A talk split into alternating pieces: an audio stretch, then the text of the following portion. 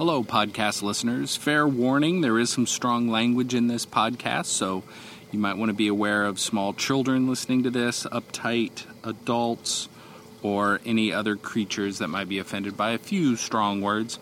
Uh, we'll warn you every time, and the first one is coming up in the intro, but you'll be safe after a minute. Five, four, three, two, Somebody's heart. one, zero. May I have your attention, please? Hello and welcome. You're gonna need a bigger boat. Oh and now, on with the show.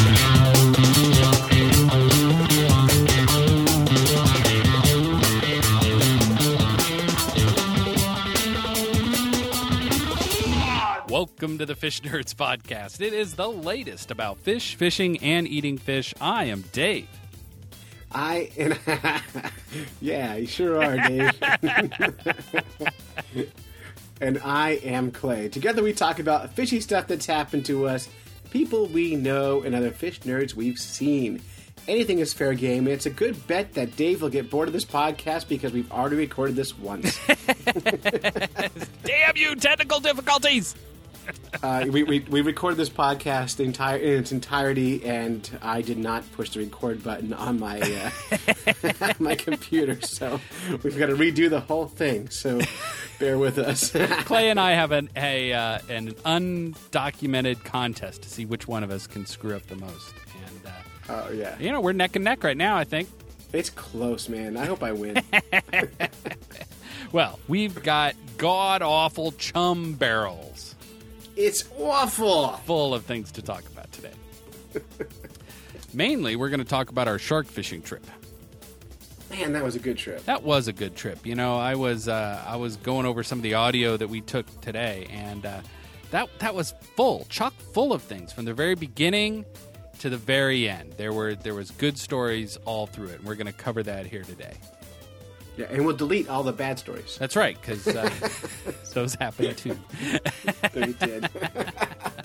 But it was it was a fabulous trip. Thanks again to Captain Sean Tibbetts and the crew of the Miss Megan Two for making that whole adventure possible. they took us out to the very site where Miss Megan once sank. I know, spooky. It's very exciting. I know. It was haunted. haunted with god awful chum. God. it's awful. And we're also uh, gonna, of course, do stump the fish nerds and fish in the news. And Mm. Full show, Dave. And what was that? It's a full show. It is a full show. There's lots. We we should get right to it.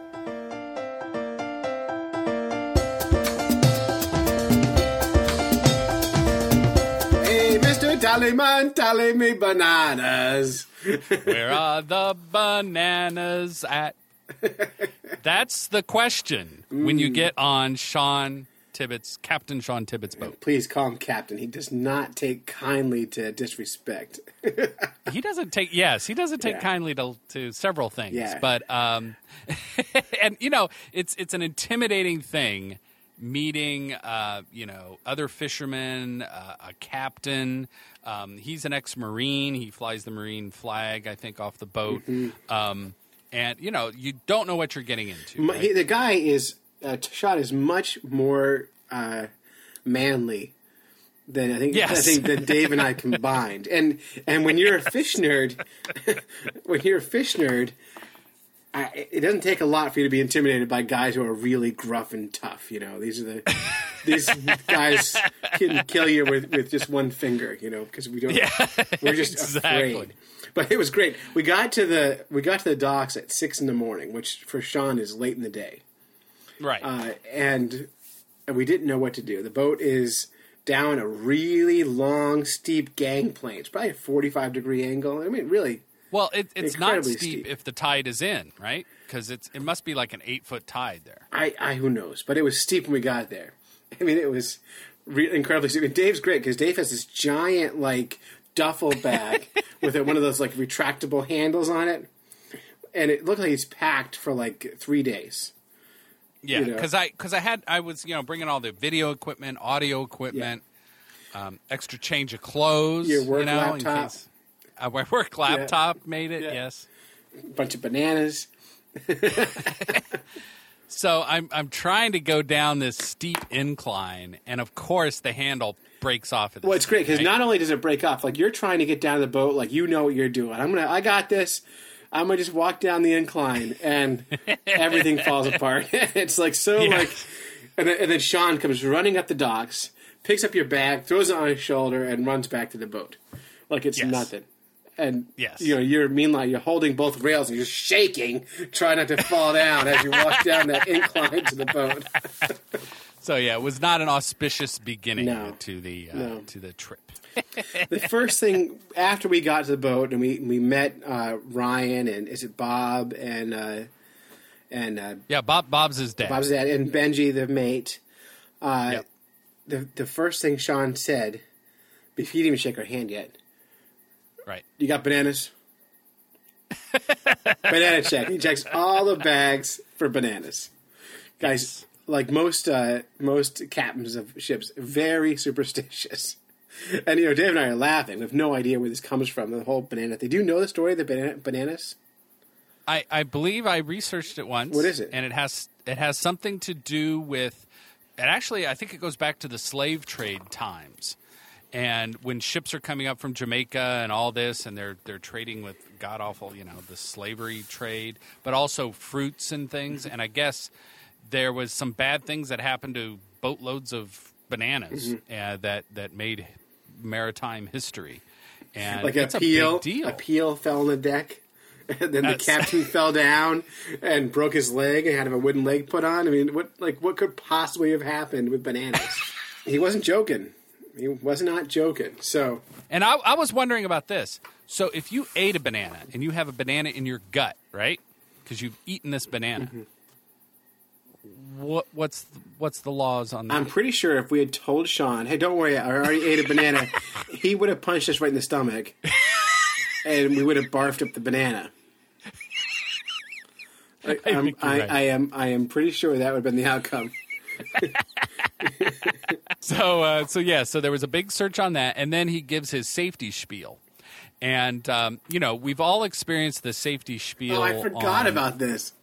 on an airplane, Uh-huh. right? You haven't experienced a safety spiel until you've heard Captain Sean Tibbetts give a safe, On a shark safety boat. spiel on a shark boat. Yeah. Very matter of fact, uh, he was talking about this yellow box, Mm-hmm. and uh, he basically said if the boat goes down, he we all have to fight him for this yellow box, and whoever gets to the yellow box first has to strap this frickin' thing on your arm. He didn't use frickin'. Um, and and the idea is that so then if you die or something, at least this this pinger, this and I guess it's it must be a like a Coast Guard Yeah, it's a GPS. GPS thing. Um, it will be operating, but uh, he said, and then. And so he said, you know, you do that, and if- and if he dies, then Benji will get it. If Benji dies, then it's up to one of us.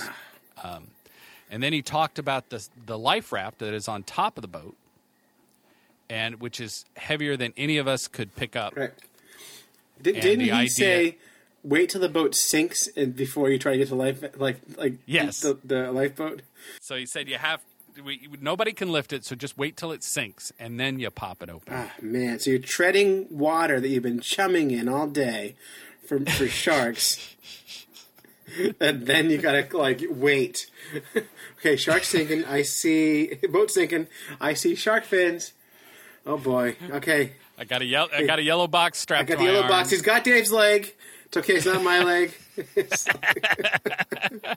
oh, good. The boat sank. We're saved. Oh, Yes. I'm saved. Sorry, Dave.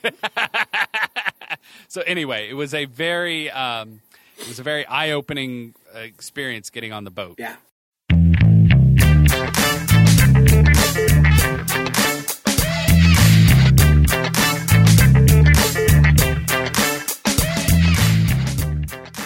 Hello, chum. Hello, chum. Chum on a shark fishing boat is is interesting, and Sean loves his chum. He loves it. He, he called me the night before and he goes, "Hey Clay, guess what? I got 30 gallons of chum on my boat for you. 30 gallons." And I'm like, 30? What, what on planet do you need 30 gallons of chum? I have no idea. Like, it just sounds like so much grossness. Oh, and then we get on board, and they have this this jug of what looks like apple juice, Yes. and it turns out to be what they term Menhaden milk. Yeah, man, yeah, it's like fish oil. Yeah, yeah, exactly. It's Yeah. nowhere near milk. I don't know. No, no, but they kept offering it to me as apple juice. I know, I know. Yeah, And, I, ne- uh, I never once went for it. but they would uh, they had a basically a um, a basket hanging off the back of the boat, looked like, Like a a- laundry basket, It was a laundry basket. Yeah, just a cheap old laundry basket. and they would pour buckets and buckets of chum and mix it up with a uh, big canoe paddle. Yeah, well, my favorite was like every time they opened the chum buckets, Sean would go, "Oh, it's terrible! Oh, God, it's awful. Oh, wait, do you smell this?" And it was almost like it didn't matter if it smelled or not. He was determined to make sure we knew how awful it was. Uh, he gets his chum from commercial fishing boats, so it's literally the guts and entrails from whatever fish happened to be uh, processed that day. Yes, and So, um, really foul stuff. Yes, foul stuff. Um, and he reported that he was getting because he was getting ready for a shark fishing tournament Right. that was happening that weekend, Right. And he had ordered 55 gallons of fish guts. So um, there you go. Yeah. What do you suppose one pays for that much gut? You know, he he mentioned numbers for both the Menhaden milk and the chum Yeah. that was uh, like like multiple hundreds of dollars. That's what I thought too. I thought, man, that's a lot of chum money.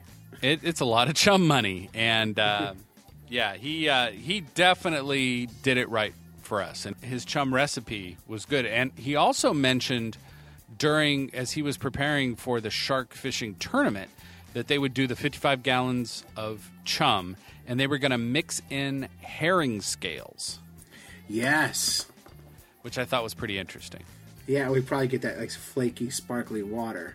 Exactly. So that, that just like when herring in a school get hit by tuna and bluefish, there are a bunch of scales in the water. So they're they're really imitating those. So Yeah, and, and I don't know if we're giving anything away by telling his chum recipe, but uh, he would take this these guts and pour them in the basket off the boat, and then he would add some of that man. What do you call it? Man, what milk? Menhaden Uh, milk. Manhattan milk, and then he had a little tiny bottle of like Bio Edge or some kind of additional like enzyme that he would add to it to kind of push it over the top.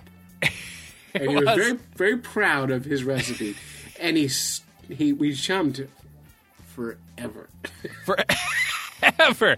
And at one point, you look off the back of the boat, and when chum is in the ocean and in the water, it it makes a slick because all the oil, and you can it actually smooths the water out, mm-hmm. and you could just see this miles for as far as you could see, this winding trail of fish oil. It was amazing. They said it. it they it was like ten miles of I was gonna say eight or ten miles long. It's just crazy big chum trail, and I can't imagine how, like how many schools of mackerel were just in that chum slick.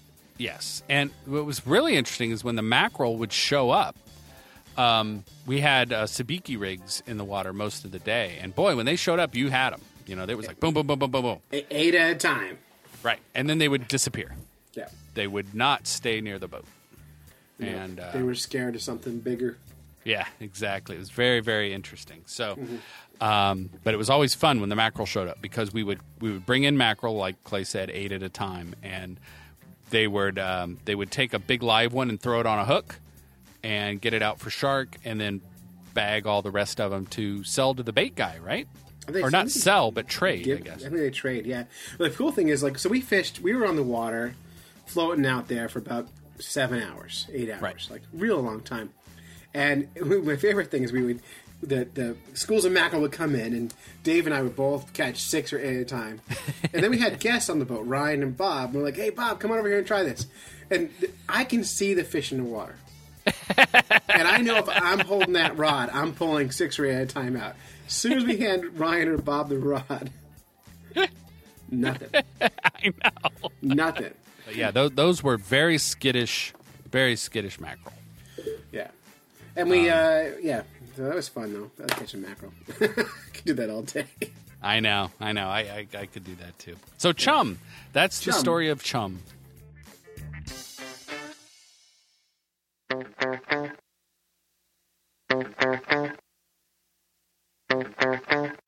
Hello, podcast listeners. In this next section, we run some audio of the fish being caught. Uh, there is some strong language, so once again, kids, cranky adults, be fair warned. You'll be okay after the 20 minute mark.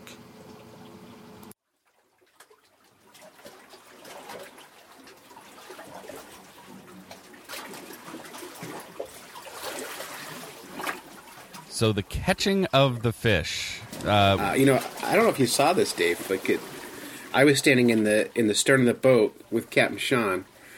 And were you right there with me, or were you up in there, the center of the boat? I, I was I was up near the center of the boat. I was working on um, I think audio stuff. But yeah, I was I was sitting up inside the, the cabin kind of thing. Yeah. Well, you were. I mean, like, I'm glad you were there because you were there to turn on to turn on the microphone. Right. But but I was standing in the back of the boat. Sean was pacing like a maniac. like he was starting to get. He was just a little bit crazy about the fact that we didn't catch any sharks, and he was so sure that we would be out catching, you know, thirty to forty blue sharks, you know, on on that day. Um, so he was like, you know, we're like, it's the end of the day. He has he doesn't know he has a night job, right?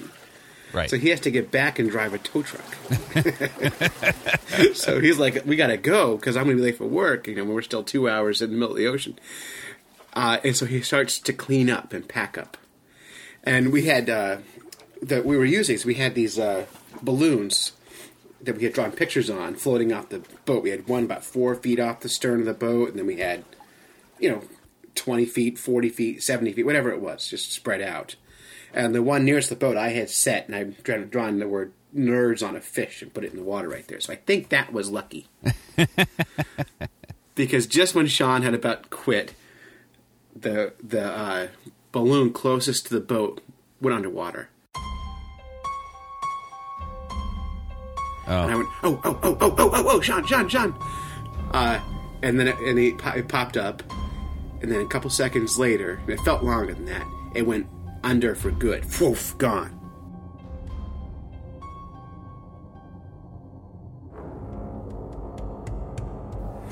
Uh, and then it, Sean was very calm. Yeah. I think he's thinking something small.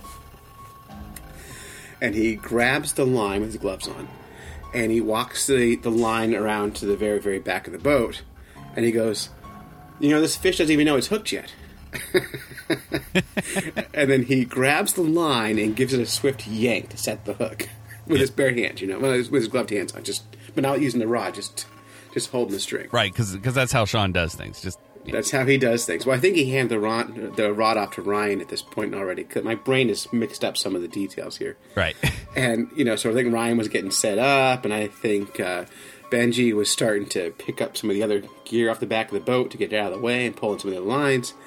And so, yeah, so, so Sean says, This thing doesn't even know he's hooked yet. And he sets the hook, and all of a sudden goes, He knows it now! And then, Well, hold on, hold on. We have yeah. audio of that particular audio. moment, oh, good. and you, you can hear you can hear uh, what Clay was describing, and then you can hear the reaction of us with what happened next. So let let's let's just listen to the audio, and then, then we can we can hear this. every five minutes. Look at this. Oh, here we go. Hold on, you just hit it. Come here, you fucker. Hit it again.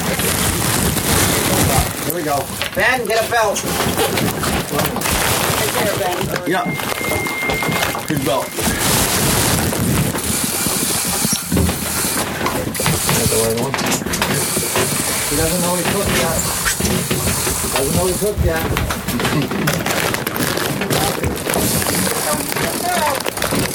Alright. Thank you, God! God, you want this one out of the way? Alright, hold on. So, to work this. Oh, shit! Oh, shit! Turn the fucking key! Turn the fucking key now! Look out, look out, look out! Wow! Key now! Holy shit! Go to All right, so Does, does that capture the, the chaos? it does capture the chaos, and it captures the moment when we all realize what had what what was going to happen. Yeah. Uh, so, well, what happened was this this six and a half foot fish jumped out of the water next to the boat. I mean, right? It was crazy. It was like something out of like a movie, like a Discovery Channel movie. It was amazing. and then, so the, the, this this mako shark jumped out of the water. It, it probably came ten feet out of the water and did a full flip, Yeah, and then landed back in the water. You know, obviously back, hopefully back in the water again. Right. but it was very close to the boat, and you know, Dave, I felt this visceral urge to dive off the boat and swim away. like, it was so like in your soul scary, like that fight and flight response. And you know me, I'm a big wuss. I have no fight response. I only have flight. yeah, like if you and I were ever in a situation where someone was threatening us, Yeah. you'd be dead meat. I just run away. I got nothing here, so I wanted to get out of the way as fast as I could. It was it was really amazing. The thing jumped once clear out of the water, jumped twice clear out of the water, and I think jumped a third time. But by that time, everybody was scrambling. Yeah, well, you know, we're looking to get the fishing rods out of the way. I'm desperate to get my camera, my GoPro turned on, but Sean's yelling at us to get all the gear out of the way. Right. And so we didn't get video of this thing jumping. And, I'm, and I so wish we'd had. I mean, it was so amazing. It was yes. But I think without Sean yelling and screaming at us, we wouldn't have known what to do at all. Yeah, we would have just been like jumping around in, in place, going, "Oh boy!" Yeah, you know how? Do you remember when you were a little kid, Dave, and your and your parents are yelling at you, "Come on, pick up the pace, hurry up, let's go, go, we're gonna be late," and you start blinking your eyes and shaking your head, like that makes you go faster, Right. and like you can't remember the detail. That's how I feel about that whole sec, the few seconds of time. It's like I was just blinking my eyes and shaking my head, and like boom, boom, boom, boom, boom, like a strobe light of time went by. Yeah, it was crazy, and then and then the fight then the fight ensued, and um, Yeah. so Ryan was was all strapped in, kind of. I can't imagine what's going through his mind at this point because Oh, he seems so happy. yeah, and and it's this this shark is just ripping off line and going I don't know hundred yards behind the boat probably. easily, easily, and he got to the backing several times on his uh, on his reel. Wow, it was it was Yeah. really impressive, and I was I was hoping it was going to jump. I had the camera all ready. If that thing was going to jump again, which I assumed it was going to after those initial jumps, Yeah, it didn't. it didn't, and it uh, it was a few splashes, but no real jumps again. yeah, it, it kept low. Um, And then uh, he was able to, uh, you know, real fight, real fight, and then. He, he started to get tired, so then it was like, all right, so we're going to switch somebody out. Well, get his dad all lined up. So his dad. Well, hey, all- before that happened, he had reeled the fish all the way to the boat. We had because I have this on I have this on video. I didn't put the whole thing up because it's just too long. But Ryan had reeled the the shark all the way, maybe within four feet of the stern of the boat. They had the the uh, spear and everything ready to go, and then the shark just did a big run, just the ever run, like just straight out. Uh, and that's and then a few minutes after that, that's when they switched off because it was we thought, man, that's it. Like the, uh, the video is funny to watch if you watch the whole thing. You have patience for it, but that one that one bit, you think, wow, that was easy, and then it wasn't.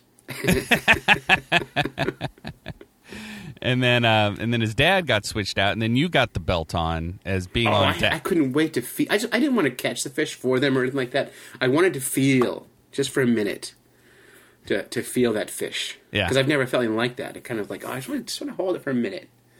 You know. and it was funny because I was standing next to you, and I was I was watching you shout encouragement. You're like, okay, you know, you know, if you need a break, I'm right here. You know, Yeah, yeah. Anytime, Bob, you can quit. You know. okay, Bob, you're doing great. just- You're doing great, but you know, if you if, if you need a break, holler. I'm he ready. Did not need a break. he did not need a break. He just he didn't make a sound. He yeah, I know. He was just reeling in, reeling that in. fish in. Yeah. and then and then the shark came in, and that's when you're glad you have a marine on the boat. Yes. Uh, Sean yelling orders. Yes. and uh, Benji gets the harpoon ready to go. Mm-hmm. And I think Benji was the one that, that threw it, right? Yeah. Now, and the funny thing about that harpoon, did you see the, the, the tip of that thing? Yes, It's a dull piece of copper. It looks like. I know it's ridiculous. Like it's You- it's like softly rounded on all the edges. I'm like, that can't do any damage. But sure enough, it's all you need, I guess.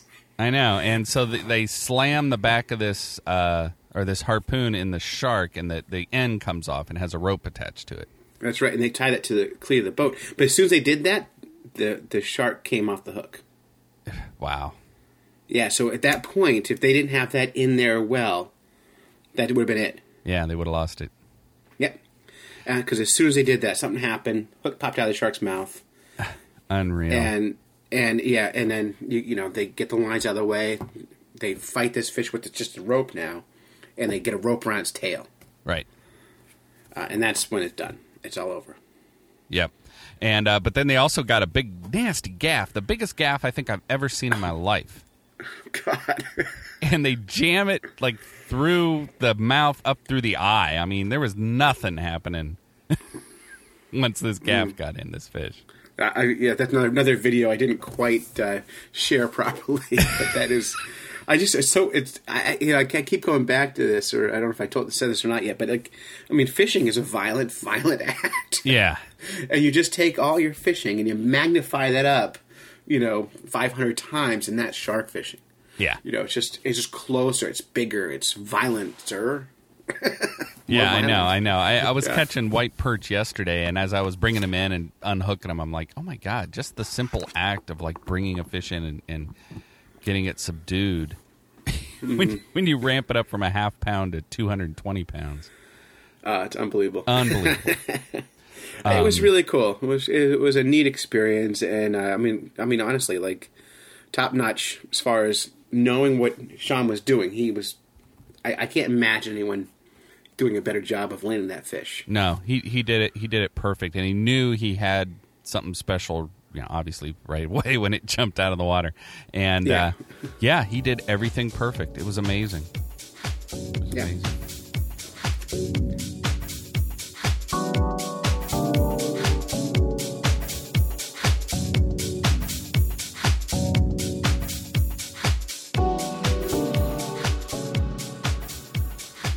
All right. So after we finally got, after he finally got the fish uh, subdued and uh, Captain Sean uh, was able to relax and his ma- his manicness subsided a little bit.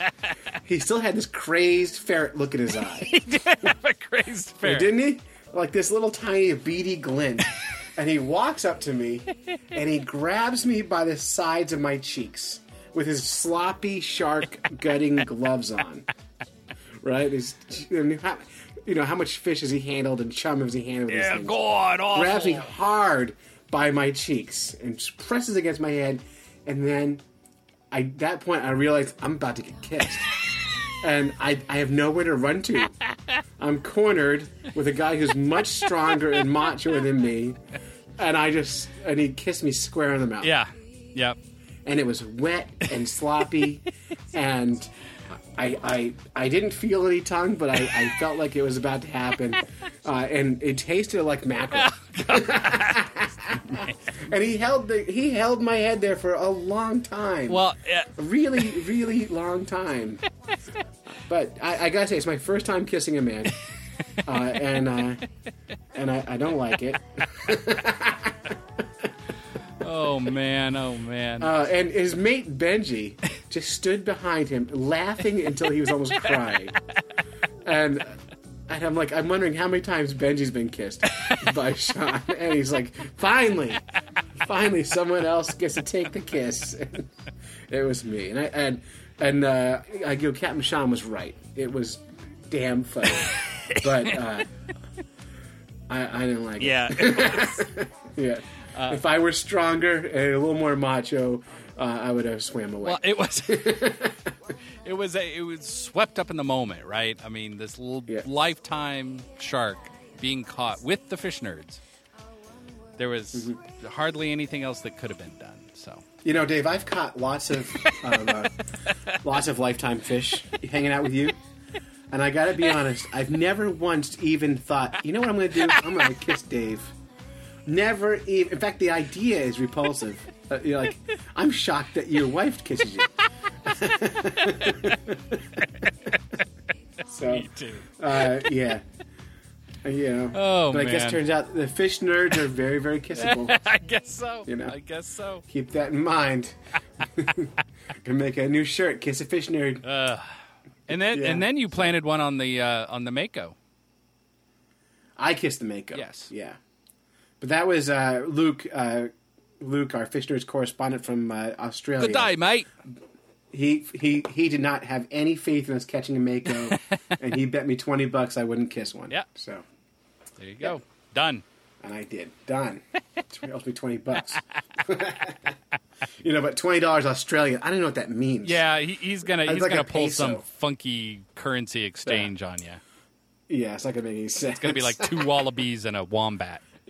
Yeah. Yeah, and they're all gonna have little pouches in them. Yeah. They're all gonna be marsupial money.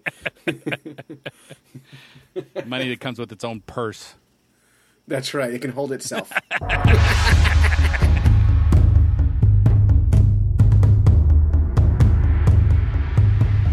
So real quick, we both had strong feelings about the killing of the fish uh, when it came in, and it wasn't our call. Ryan, the winner of the trip, knew he had a lot of people who were uh, excited about or would be excited about Mako shark steaks. It was a fish of a lifetime.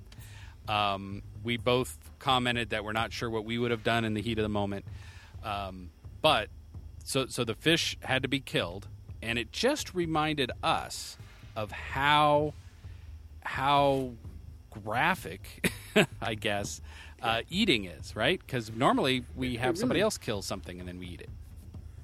Yeah, I mean, it really makes you closer to the food, you know. And I can, and I doing it and being involved with it, I can understand why, why some people choose never to do it. I get that. yeah.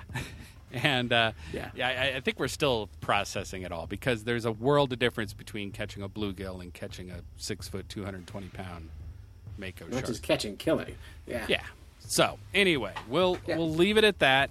And um, it was certainly memorable, and it's Mm-hmm. it's certainly a eye opening experience.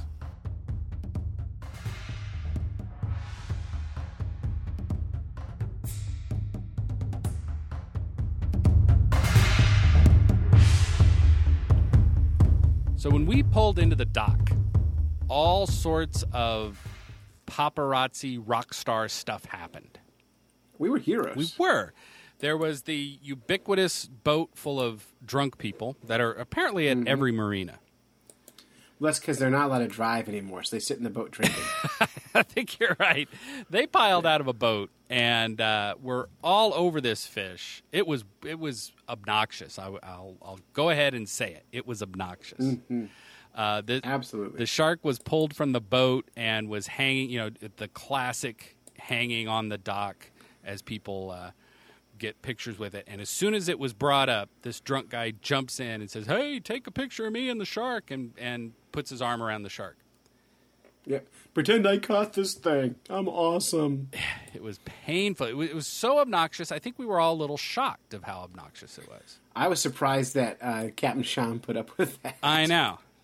Like he was so gruff and so crazy. Uh, I was shocked that he put up with that. But it's also tough because there's a huge audience there. There's kids there. There's, you know, there's lots of stuff going on. So, luckily, the drunk guy um, didn't last long. Didn't stay long. Nope. and uh, and then we, we finally got our our pictures taken with the uh, with the shark. It's always I think it's important to take pictures um, because it's Absolutely. I, I still looking back, we didn't take nearly enough good pictures. I know, believe me, I know. And uh, I wish I had my hands on the shark more. yeah. You know, I mean, it was everything was moving so fast, and the shark was dangerous all the way up until right when they were cutting it up, and even then, it was kind of dangerous. Even even then, yeah, for sure. And um, but anyway, there was just crowds and crowds of people, and the nice thing about it, there was so much shark, 220 pounds. I think we we figured it out. It was like four thousand dollars worth of shark, right? On the yeah, a ton of good. I, I think four thousand might be exaggeration, but um, that sounds like tuna fish pricing there. But uh, But yeah, I mean the market value at eighteen dollars a pound for shark steaks. I guess you're not far off. Yeah, I'm not. Yeah, I mean, two twenty is the whole fish. So yeah, you do have to throw away the stuff that isn't people normally don't eat. But Um, yeah, but the shark had a remarkable. You remember, there's no bones in these things, right? They're all yeah, it's either cartilage or meat. yeah, And so when you have it, it is mostly meat.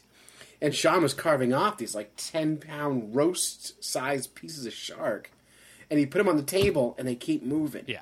I know. You know, something, some neuron is firing or something and they're just oozing around the table and just. It, It was something else. It was a horror show. It was. um, but it was also, once again, really fascinating. And there was a woman from uh, the Maine Division of Marine fisheries. I'm sorry, Marine mm-hmm. Resources there. And her name was Amy E. Hamilton Vilea.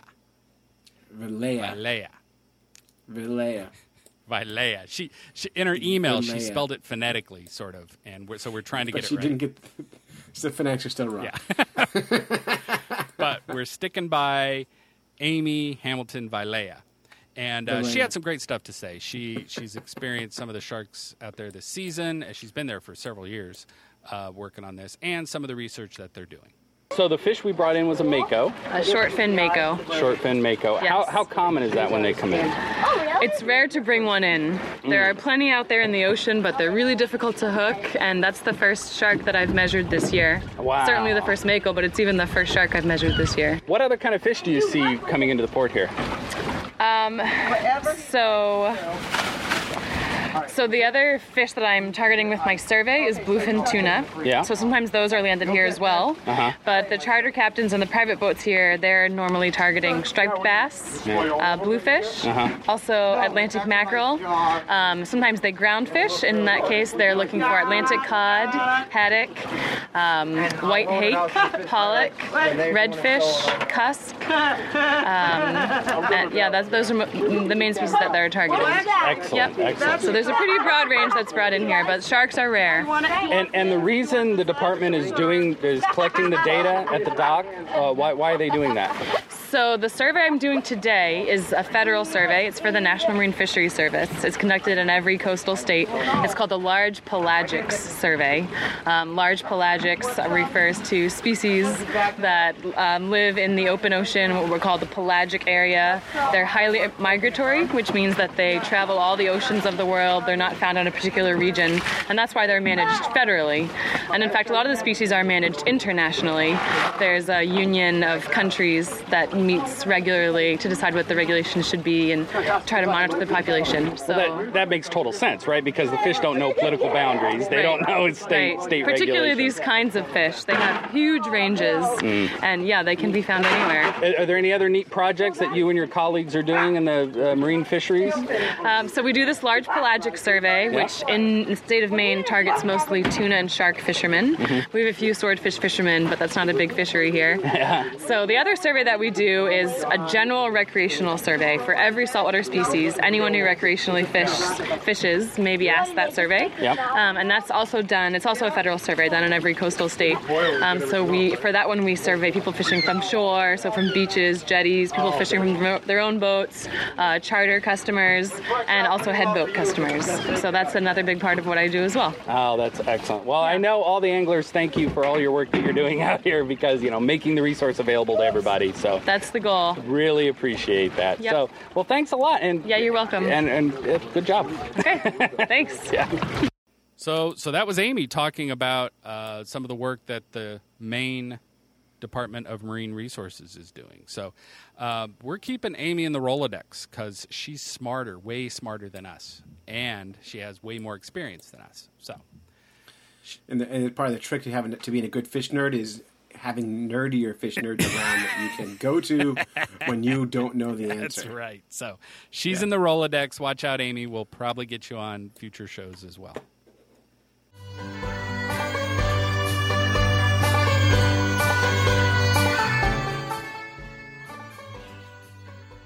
And on the way home, Dave and I decided we to go get a beer, and we we go into this kind of like this this Irish pub. It was very uh, strange. With, with a very strange place, second story bar, and uh, we were t- the waitress, or the waitress, the bartender. What did Do you remember this exchange, Dave? Yes. So, so the bartender was coming on a shift right when we showed up, That's right. and she was introduced to us as our future ex-wife. That's right. hey, Clay, this is your future ex-wife. I'm like, oh, good. Oh God. and I, I can't remember her name, but it would it would be I something like could. Lola. It would be something yeah, like had to be. Had to be. And uh, She was kind of grumpy and gruff, and I liked her. I know she was she was not friendly, um, except she was friendly in that non-friendly way. Yeah, like it was part of her shtick. Right. Exactly. Like, yeah. So, uh, but but we were telling her about our shark fishing trip, and she goes, "Oh, I love shark." And so, you know, while you were paying the bill, I ran down to the car and I carved off about you know three or four pounds of shark meat, and I tipped her in raw shark. Yes, she loved and it. she was she was so happy. I got a huge hug. Yep. And uh, I I almost had a new girlfriend. It's true. With just three or four pounds of shark. So yeah. I know. Imagine imagine if you gave her the whole roast. I'll tell you what, if I knew about sharks in high school, it would have been a very different experience for this nerd. I'd have been walking down the hall with pockets full of shark meat going, hey, baby, got a shark in my pocket? You bet it is. You know, something tells me it wasn't. It wouldn't have been that big a difference for you. No, you're probably right. One can dream. but uh, but anyway, it was certainly a memorable bar stop tipping with Mako Shark. yeah, really good idea. Highly recommend tipping with fresh seafood any chance you get.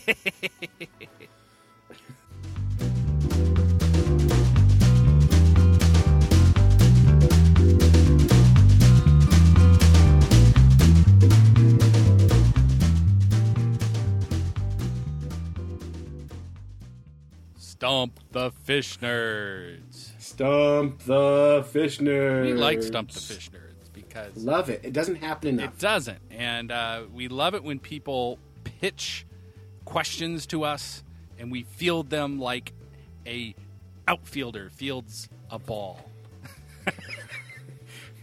I, I, I know we said this before, but you know, Dave, making sports analogies for people who don't know about sports does not make sense. But anyway, we we we are happy to take stump the fish nerd questions. Clay, read the one that we got this week. First of all, if you would like to play Stump the Fish Nerds, you can call 607 378 Fish. 607 378 Fish. Leave us a voicemail on the Fish Nerds hotline. We will play your Stump the Fish Nerds on the show, and then we will answer it. And so far, we are unstoppable. And this one comes from our friend Jason Angel, who happens to be a supporter of our show on Patreon. Uh, and he says, I I don't know where he's from. Uh, he says, "Hey guys, I got to stump the fish nerds for you. I recently saw a picture on a fishing guide's Facebook page of a blue catfish they caught that was solid white with dark, not red eyes. Do you know what caused this? Now, on its face of it, on the surface, that's a great question. Yes. But then his, he has a qualifier. I'm 99.99% sure I know, but do you? So now, now he's just testing us. Yeah, he's just playing He- with us. He doesn't want to learn anything. He just wants to, to see if we know stuff. Well, it is called stump the fish. Like it is set up as a challenge. yeah, well, bring it on. Yeah, bring it on. Because we have Google machines. Although this one, I must admit, in all honesty, we didn't Mm-hmm. need it initially. I don't believe. uh, no, although we both have different answers. Yeah, we do. And uh, I don't know how we, we, we break this tie. You know, how we prove that I'm right and Clay's wrong. I, I'm going to just trust that I'm wrong. I'm good at that. Well, my thought was I too have paid attention to animals that show up clear, uh, pure white. I've seen white raccoons, pictures of them, not in person, but white raccoons, white this, white that, and they don't have the red eyes, the creepy albino red eyes, right? Like a like a white rat, lab rat does, and which means they're not albinos, and uh, therefore lucidic, luc- lucism is what it is. And it's a lack of pigment, not only just melanin, which is the uh, albino trait, a genetic trait, but it's it they're missing some combination of pigment that the scientists call leucism that makes them white, but their eyes stay black, stay normal color. which makes them far less creepy. Far less creepy. I like leucidic animals. I, I've seen um, uh, a fair amount of lions and tigers that show up white, and I think they're they're leucidic. I think that sounds good. But what what do you think, Clay? Well, I was doing a little little looking around, and I read. Uh, this is from I think uh, it was from the Department of Natural Resources in Virginia. That oftentimes, as as catfish age, uh, they will they will change color a little bit. So the blue cats will whiten up, uh, and they look a lot like channel cats, like an older channel cat. Um, and that's what their website said. It said as they get older, they change, and sometimes people mix them up because the colors fade off of them. So that's another possibility. So they're just washed out. yeah, they're old. It's like getting gray hairs. you know. All right. So my initial my initial response before I did any reading was, I always I always look at animals and, and looking at fish especially. Uh, I think color is the worst guide for identifying a fish. Yep. And I think it's a big mistake to, to use fish use color as, as your identifying tool because of just natural variation and mutation. Like they're gonna there's gonna be variation, and so there's a lot of other traits that you want to use for judging your fish. You know, scale shapes and scale counts and all that kind of stuff. So don't let color distract you. Boy, that that's Don't a that's a very racist. yeah. I was gonna say that's a we are the world kind of. Yeah, let's, let's hold fins and sing songs. Fish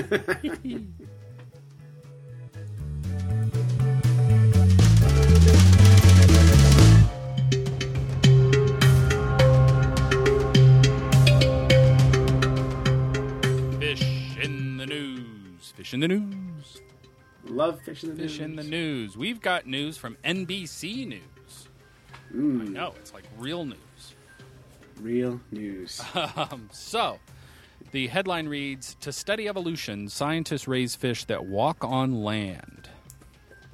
Hmm, sounds intriguing, right? Interesting. It does. I you know I, I really want to see how how fish like like how do you raise a fish that way? I know. So, real quick, the research talks about you know there's an unusual fish and blah blah blah, and they're working with a fish called a bachir or bachir, Bashir. Bashir. bachir, um, Bashir. African fish, I believe. Yep. And uh, air breathing has lungs. Sounds like a lungfish to me, but I, I think they are a little different. They're a little. They're a lot scalier. Um, Right. and than a lungfish, I think. But uh, but They're they're super cute. they are very cute. They're sort of uh, I don't know. They're sort of like uh, ET-ish. Yeah. And uh, aliens. sure enough, they walk on on land. They can breathe like many fish can um, out of water and walk around. yeah. What what other fish? What other fish can walk on land and breathe out of water? Mud skippers, Mud skippers. Yeah. American eels. American eels, walking catfish, Yep. And many more. many many many more. A bowfin probably could pull off. Probably. Yeah. A bunch of them. And some fish can just like you can even take a catfish and if it's wet out, they could be out of water for you know a day or so and probably be just Yeah, fine. got to keep 'em moist, but yeah. Yeah. Um, well, that's what I was thinking. Do they build these cages with like misting sprayers, or I don't like know. if they're raising this fish entirely out of water? They are. They're raising. They're raising fish on land versus fish raised in the water. yeah, and so then they're these fish are adapting to being on land, Yes. and so they're changing how they move because they have to adapt, right? right. So the shape of their body becomes a little bit different. They hold themselves up a little bit taller and stuff. Yep. And scientists are saying this gives them clues to how fish have evolved, right? That's what they're saying. Yeah, I think that's crap. because that's not how evolution works. Right. evolution, this whole idea is all based on like random mutation, right? Right. So if the fish was born with a mutation that made him better able to stand upright and walk on land, and then that made it better able to reproduce, then that trait would get passed on. But if you take a fish and you like teach it already, it's already the genes are already set in place, Yep. and you teach it to move differently, it can't pass on what it's learned. You can't pass on acquired traits. That's It's too Lamarckian. Lamarckian. Ooh, Lamarckian. Yes, who taught science for you know a year. but But you know who Lamarck was, right? I don't. Who was Lamarck? So he was the dude. This is before Darwin. Mm-hmm. He said that the reason giraffes have a long neck is because they had to reach really high, stretch their neck to grab a branch from a tree to eat. So the little giraffe would stretch real hard, Got it. and it would grow, you know, a tenth of an inch or whatever, Yep. and over generations, that trait would stick and just be longer each generation. And he used fossil records to show this. Um, but that does not how that's not how it works Not how it works, huh? it has to be genetic. It can't be acquired. By that trait, by that same thing is like you play drums, right? I do. right. And did you know how to play drums before your daughter was born? I did not. Oh wait, yes, I oh, did. You Yes, learned. did. You did before before I yeah before your kid was born. You knew how to play drums. That is true. right? Yes. So when she was born, if you use this article as your guide for teaching and learning evolution, then in by that same argument, she'd be able to play drums. Which she does play drums. But before she learned, she'd have come out ready to play drums. I, it doesn't make sense. It doesn't make sense. So actually, you're. But it's cute and fun. It's a fun science experiment that teaches you very little. but it's a good story. It's funny, and it's and the fish are super fun to look at. Yeah, there's little So I videos recommend and you go in- too, right? Yeah, and I'm gonna, I'm going to read the actual full report, and I'll report back next week because it's also possible, Dave, that I'm wrong. really, really. Distinct possibility. Yeah. So I'll take a read on the full report, and I'll I'll report back next week. Very nice.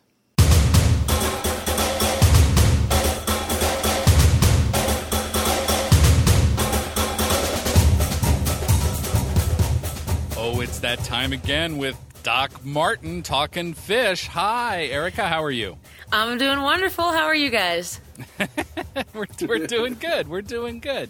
It's been a long time. It has been, been a a long long time. time. You, you t- you took a summer break. I did. Well, moving break, I guess. Yeah. Were, you- were you able to do any fishing during that time? uh, technically, yes. Successfully, not so much.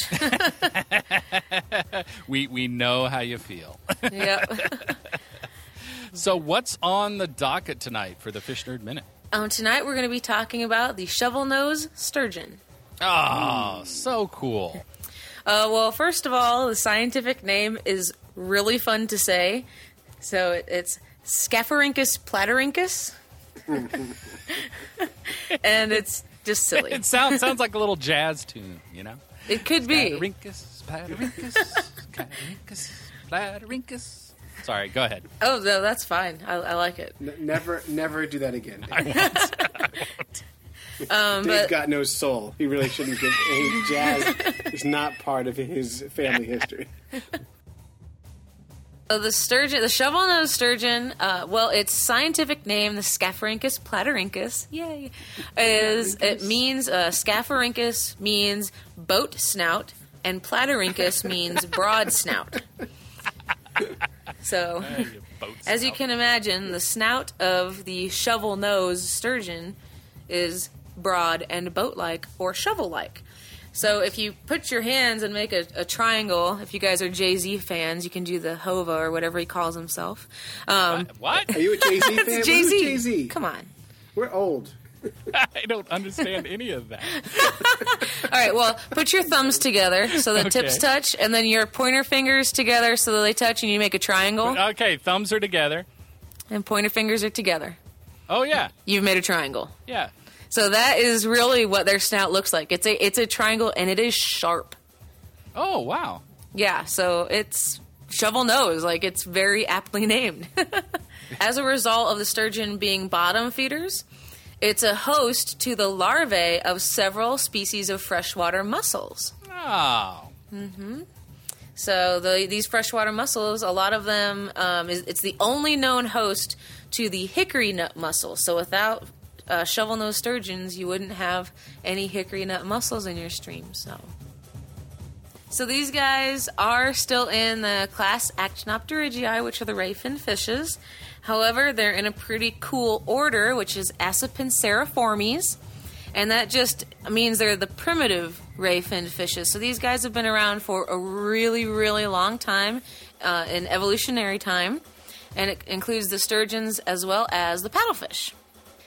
The shovel nosed sturgeon poaching is becoming a problem because they have to be eight to 10 years old before they can spawn, and females only are gravid once every three years.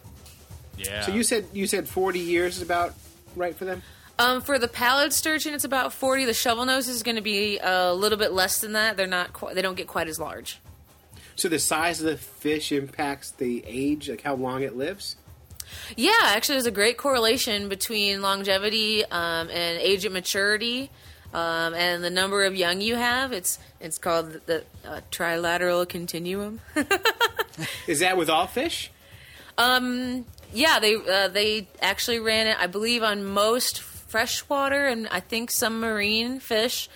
Um, they've done it in several uh, different uh, regions of the world and marine, freshwater, North America, and stuff like that to see if all these fishes do in fact fit into this so-called trilateral continuum. And it's actually still highly debated now, which is pretty cool. It came out in 1992 by Winemiller and Rose and I would say in in general for the fishes that tend to cluster at those extreme end points, it works really well. But there are a few uh, weirdo fish that kind of don't really fit into one of the categories. Um, sturgeon Like- would definitely be like- at one of the apexes of that. Yeah, well, it's interesting. You always ask me for recipes. Oh yeah, let's hear it. So this is, uh, I figured we'd have a little bit of, of a country and a little bit of rock and roll here. We got a PBR and caviar. nice. What? How, how do you make that? Uh, so you you need uh, four slices of white bread, some sour cream, uh, caviar, one hard boiled egg, some chives, and uh, some cheap beer, which a PBR would would fit there. And then um, you you take your caviar out of the fridge and you warm it up a little bit while you make the toast. Then you cut off the crust if you're that kind of person, and then you place the egg in the middle of your toast and put the uh, toast kind of uh, in little pieces around um, in a circle. Yeah. And then you have a little bit of sour cream on each piece of toast. And uh, then they should stick together pretty well. So you got this toast, sour cream row little sandwich, and you sprinkle some chives on top. And if you want, you can place that a little bit of the hard boiled egg, and uh, you serve immediately with very cold, bland beer. Sounds like a little piece of horrible. Wow, the shovel nose sturgeon. Who knew? Who knew there was so much interesting, cool stuff about those? So, Doc Martin, once again, thanks for schooling us on another fish species. Well, you sure are welcome. I can't wait to do it again next week. Yay! So